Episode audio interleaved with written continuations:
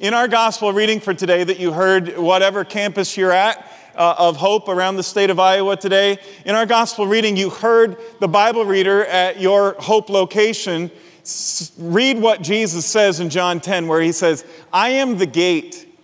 I am the door, is another translation in some of the English translations of the original Greek. I am this doorway, this gateway. I am this transition point from, from the black and white and the shades of gray to the full color, the technicolor. I, I am from old to new. I, I am from despair to, to hope. I am this transition point for you. I am that door. I am that gateway. And so that movie scene to, to start the sermon uh, depicts a little bit of, of what Jesus is saying, gives us a visual on that. I am the gate for the sheep. This is all a part of our Lenten sermon series called I Am. In John's gospel, Jesus makes seven I am statements that identify him for us, for the world around him. He says, I am. Uh, we, we kicked it off a couple weekends ago. I am the bread of life, John chapter 6.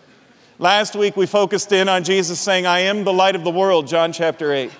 Today we turn the page into John chapter 10, and Jesus gives two I am statements I am the gate. Everyone say, I am the gate. I am the gate. And I am the good shepherd. Everyone say, I am the good shepherd. And I don't know about you, but for the longest time when I would read John 10, if I'm going to be honest, and I always try to be when I'm preaching, especially, I got really confused.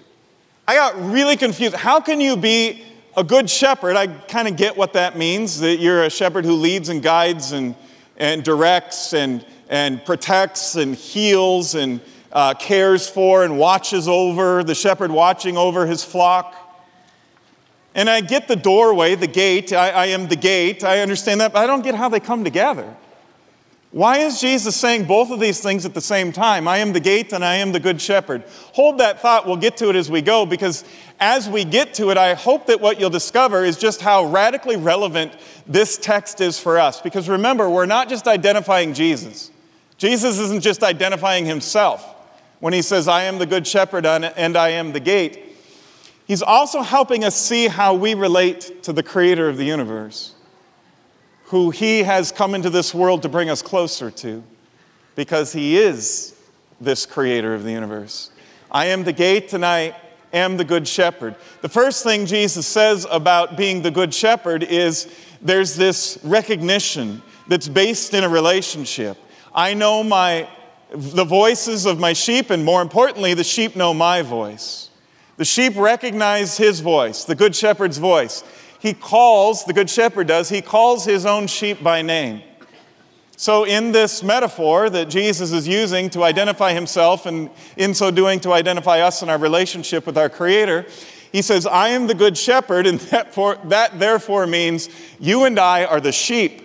Turn to the person next to you, wherever you are Ankeny, Des Moines, Johnston, Grimes, Waukee, Ames, Forest City, right here in West Des Moines, and say, Bah. Just go ahead and get this. Kind of fun, is it? wow, here in West Des Moines, you really leaned into that. That was impressive. That was a big buy. We're the sheep, which is kind of fun until you realize sheep are not the most intelligent animal on the planet. And sheep are kind of followers, and sheep kind of just go with whatever the other sheep are doing. And when you think about it, there's a lot of truth to that. That's our temptation, at least to conform to the world, to let the world set our values, to let the world tell us who God is, to, to invent spirituality in our own image, to invent God, eh, however we want God to be, to, to, to say, God, this is who I want you to be, and so therefore, guess what? That's who you are. Do we really think God's fooled by that? I want you to be this kind, I want you to be my kind of God, this sort of God, and so therefore I will invent you as that kind of God instead of the God who reveals himself to us in the scriptures that have been tested and, and have been found to be true and authentic and have a depth to them that us wishing upon a star or inventing our own spirituality could never even come close to. So, better for us to find the truth, the better way, the deeper truth, the more abundant life that Jesus offers. The one who says, I am the good shepherd, and you are the sheep, which is humbling I mean, the, the offensiveness of the good news, even the offensiveness of the gospel in this story, is we're like, Jesus, you're the good shepherd. That's great. That's wonderful. I'm glad for that. but I don't want to be a sheep. I want to be the shepherd. I want to define who God is. I, I want to make up my own values. I want to set my own life course. I, I want to conform to the world. I want to go with the flow. I want to fit in. I want to be popular. I, I want to do all these things. But there's no truth in that, and so there's no freedom and there's no life. Do you remember when you were little, or maybe you are little still, and you're young, and so you go out and you play with your siblings and your friends? and then your mom, when it's dinner time, calls you home for dinner. That's how it was for my brothers and me growing up. We would go out in the backyards that we all kind of shared with the neighbors, and we'd run around, and then my mom would open the door, and the other moms would too at different times and say, you know, for us it was David, Mike. Um, I forgot my little brother's name. I mean, who cares about the little one?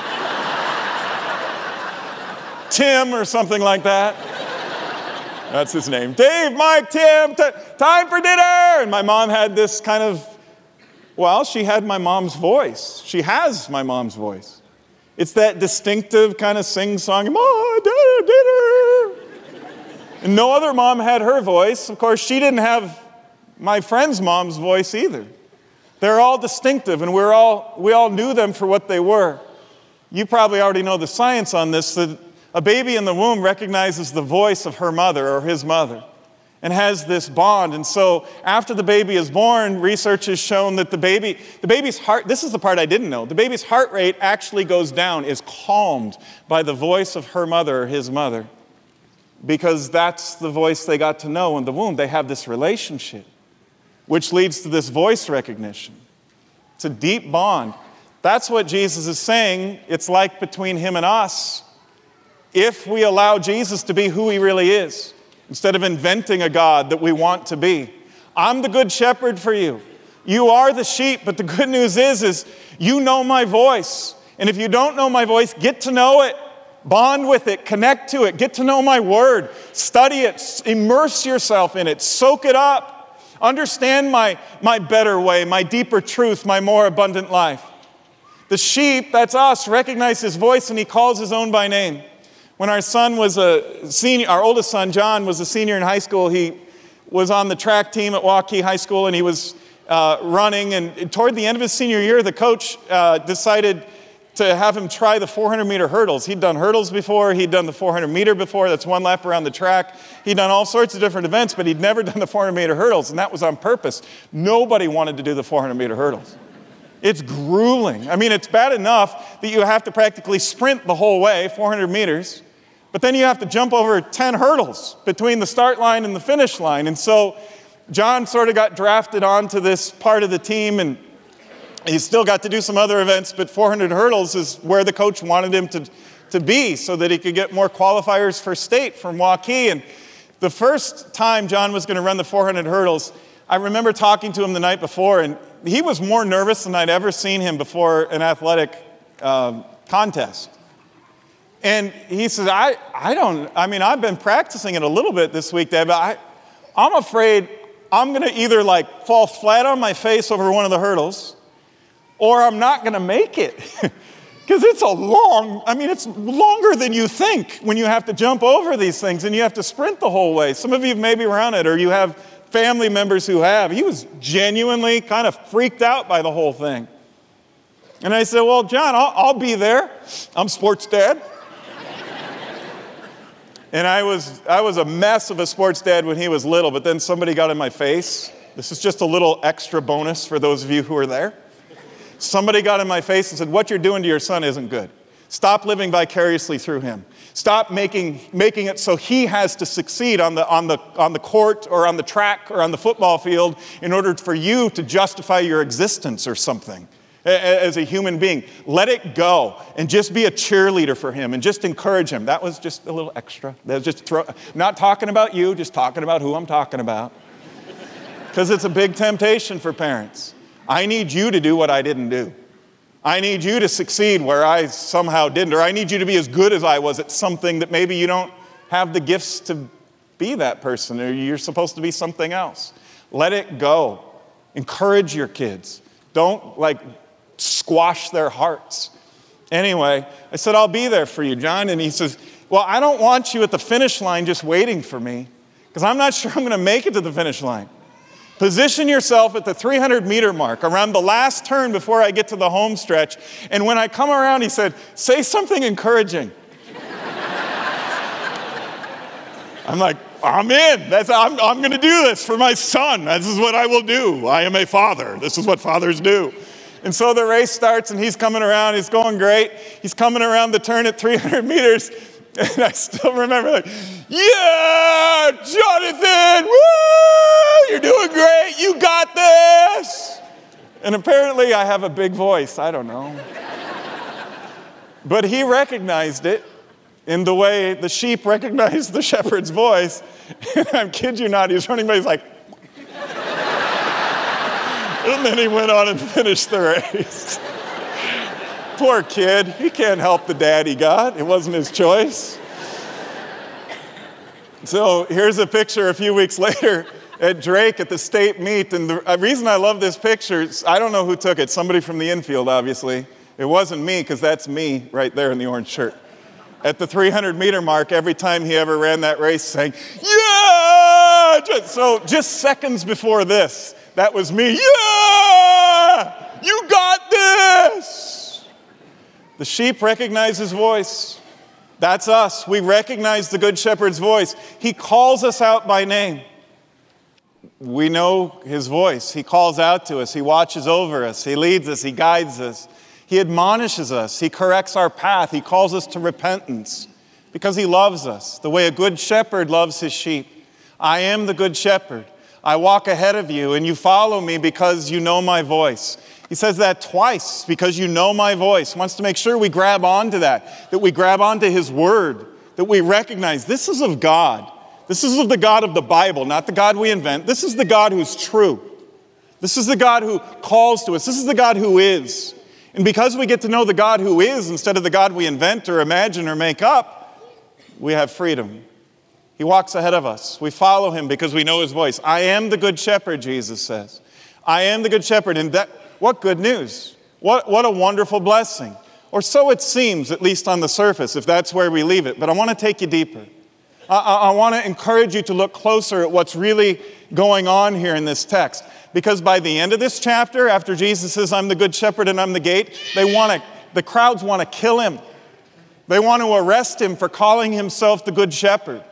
Why would they want to arrest him when he, he's offering to take care of us, to watch over us, to be kind to us, to heal us, to do the things good shepherds do for their sheep? Well, because the crowds, a lot of them had religious traditions, and they knew their scriptures. And they knew the scriptures, which we now call the Old Testament, said that God is a shepherd. God is our shepherd. And so, for Jesus to claim to be a shepherd, he's claiming to be God, which to them was blasphemy, which meant they needed to have him arrested or worse. Here's some examples from the Old Testament. I don't have time to get into these too, in too much detail. We will on Wednesday night at our page two service here. If you're hungry for more, come back for that. This is us. So often, when we wander off, when we go our own way, all of us like sheep have strayed away. We've left God's path to follow our own, yet the Lord laid on him the sins of us all, on the shepherd. We get lost and we need a shepherd. Turn the page to the most famous psalm, Psalm 23 The Lord is my shepherd. I shall not be in want. Among other things, he leads me beside still waters, beside peaceful streams. This is what the Lord does. This is what the Creator does. This is what God, Yahweh, does. And so for Jesus to say, This is who I am, he's not just saying, you know, I'm a, I'm a nice moral guide in your life. I'm a, I'm a leader who you should follow. I, I, I'm, a, I, I'm, a, I'm a good religious teacher, and you, you probably should try to glean some of my teaching and apply it to your life. By saying I'm the good shepherd, he's saying very clearly to anybody who knows their religious tradition and their scriptures, he's saying, I am God, shown up in human form. I'm God in the flesh. That's why they wanted to kill him. That's why they were so offended. I am this Psalm 23 shepherd who leads you beside peaceful streams. Psalm 121 says more The Lord keeps watch over you as you come and go, both now and forever. Turn the page deeper in the Old Testament, or before that, in 1 Samuel 17. Jesus is also equating himself with King David, which is a pretty bold claim, considering King David is the hero of all Israel in their history. He was, before he was this great warrior king, what was David? He was a shepherd boy who took on seven foot two inch giants, or nine foot giants in this case, and, and, defeated them. David went back and forth so he could help his father with the sheep in Bethlehem when he was a boy. That's what he did. And so Jesus is saying, I'm like David. But more than that, I am God. Turn the page again to Ezekiel chapter 34. The prophet says, declares the word of, the, of, the, of God. You are my flock, the sheep of my pasture, you are my people, and I am your God. God is the shepherd, and his people, us, are his sheep. So for Jesus to say, God is the shepherd, you all know that, I'm the shepherd. He's saying more than just, I'm a good leader or a guide or a teacher. He's saying, I am the one. I am God. I am the good shepherd, Jesus says. I am the good shepherd, but that still doesn't explain the shepherd and the gate part. How do those go together? In fact, after the first five verses of Jesus saying, This is who I am, the crowd is confused. And so Jesus hits it again, starting with verse 7. Verse 6 is this transition verse in John 10. And Jesus says again, okay, you didn't understand what it meant that, that you hear my voice and I'm the shepherd? Well, I'm the gate too. I'm the good shepherd and I'm the gate. You are my flock, the sheep of my pasture. You're my people and I am your God. Back in Jesus' day, they had these sheepfolds. They had these, uh, uh, they had these, in fact, this is a picture of a Holy Land sheepfold, the, the ancient ruins of it. And you'll notice a few things. One is the walls a few feet high. That's to protect the sheep. During the day, that's one thing. But when daylight would give way to to the darkness of nightfall, the sheep were in potential danger. And the danger came from predators, uh, wolves or, or bears or uh, uh other animals that would come and, and try to uh, devastate the flock of sheep. And so shepherds would build these sheepfolds and th- these walls of protection around their sheep at, at nighttime. They would, as good shepherds, guide them through the gate into the sheepfold, and then the sheep would be there and they'd be protected. But you say, well, how protected are they really if there's this big gap? I mean, I, I suppose if they actually had a gate and they could close it, eh, you know, like a wooden fence or something, and attach it and, and close it, that would be safer. But they didn't, historically. What they had was a shepherd. And traditionally, what that shepherd would do in Jesus' day, and everybody in the crowd that Jesus is teaching knew it, was that shepherd would lay down in the opening at night and would become the rest of the wall, would become the goalie, if you will, guarding the sheep behind them, would become the gate. I am the good shepherd who is also, as you know, the gate for the sheep when the darkness rolls in. I am the one who protects the sheep from predators, from enemies, from, in Jesus' case, protects us from the darkness of evil, from sin that would destroy us, from death that would end us. Jesus says, I am the gate for you on those things. I am your protector in those ways. I am the one who stands between you and all of this peril, all of the darkness. I'm not just the good shepherd, but as you know, the good shepherd lays down his life for his sheep and sacrifices his life for them. And so Jesus is saying a whole lot more than what we might first think. I'm the good shepherd. Oh, that's nice. I'm the gate. Well, that's lovely. You can take us from here to there. No, he's the sacrifice. He's the one who goes to the cross, lays down his life for you and for me to put our sin to death, and takes on our death through the cross and wins a victory over it so that by faith we're joined to Jesus Christ, and as he rises from the dead, the Bible promises, so too do we. I am the gate. I am the good shepherd who becomes the gate. Hear, hear this part. Don't, don't just hear this as a history lesson.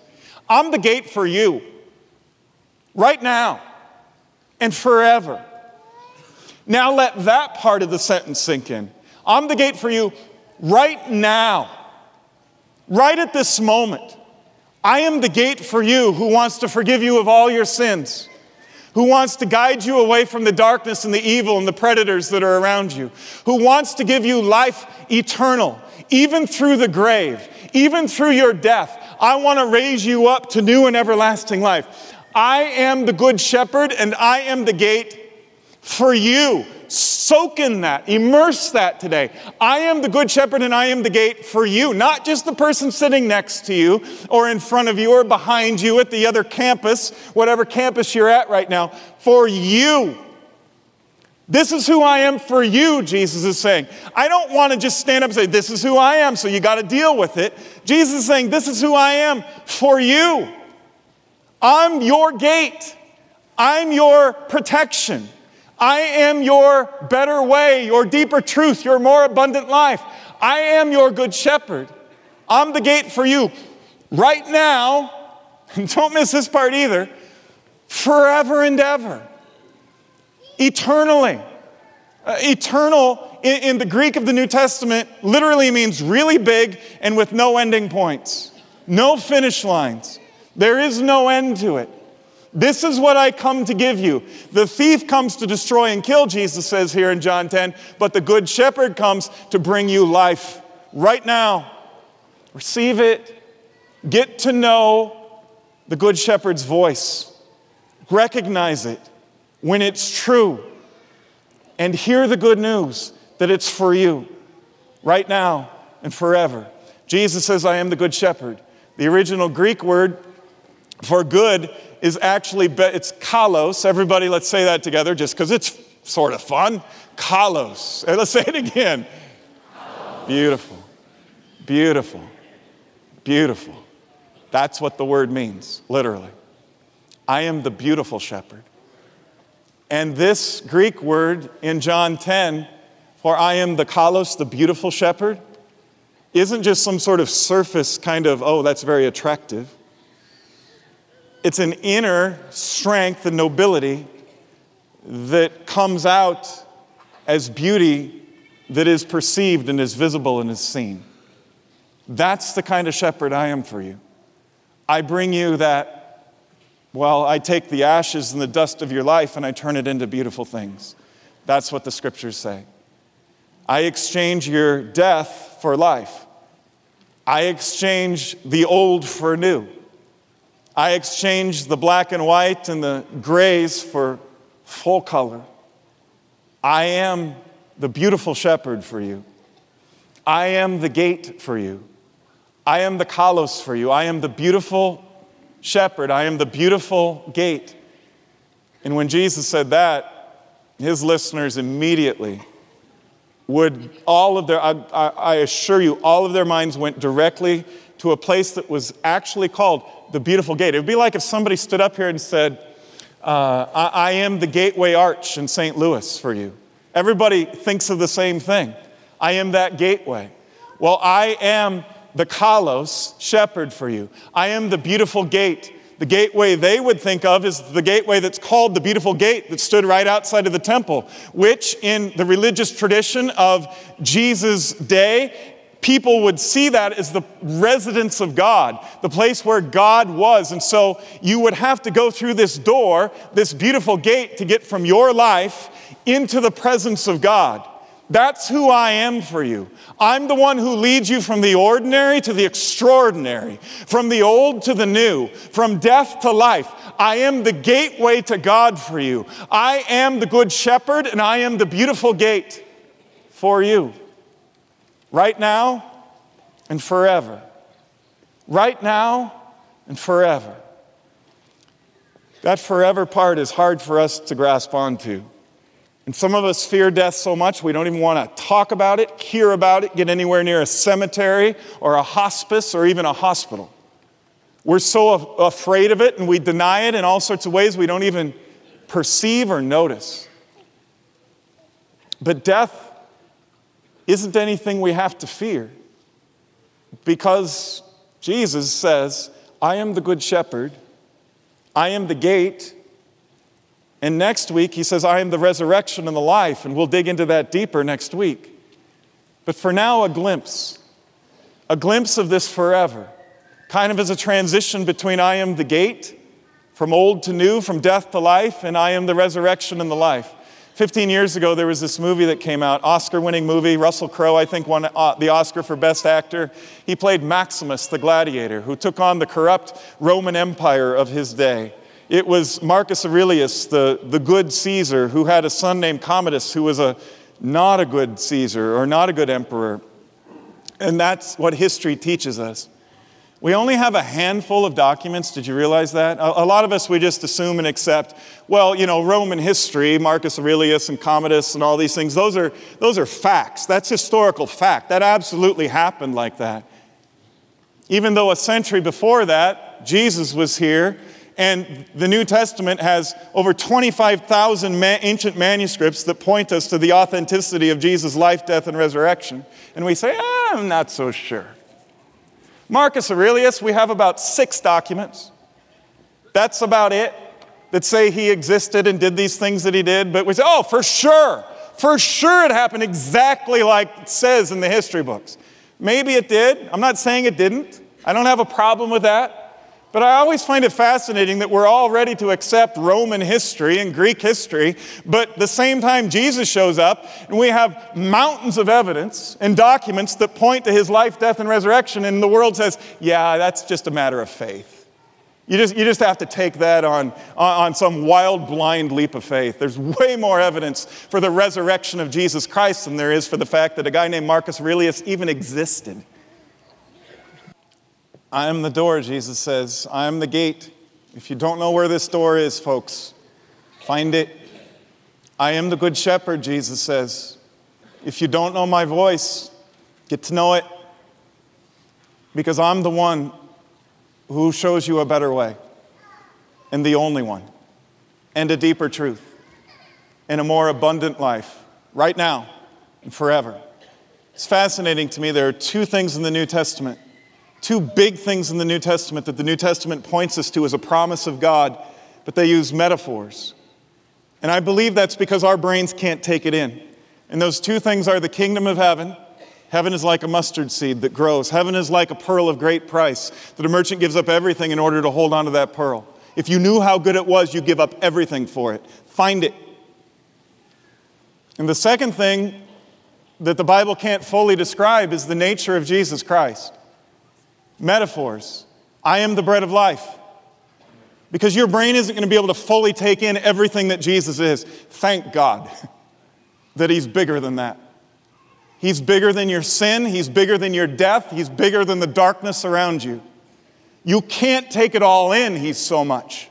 And yet He comes to you today and He says, For you I am the good shepherd. For you I am the gate. For you I am the door to new and everlasting life, right now and forever and ever. I am the bread of life. I am the light of the world. I am the gate. I am the good shepherd. Follow him, get to know him. Let this good, good God, who is a good, good father for us as his children, a good shepherd for us, bless you in your life.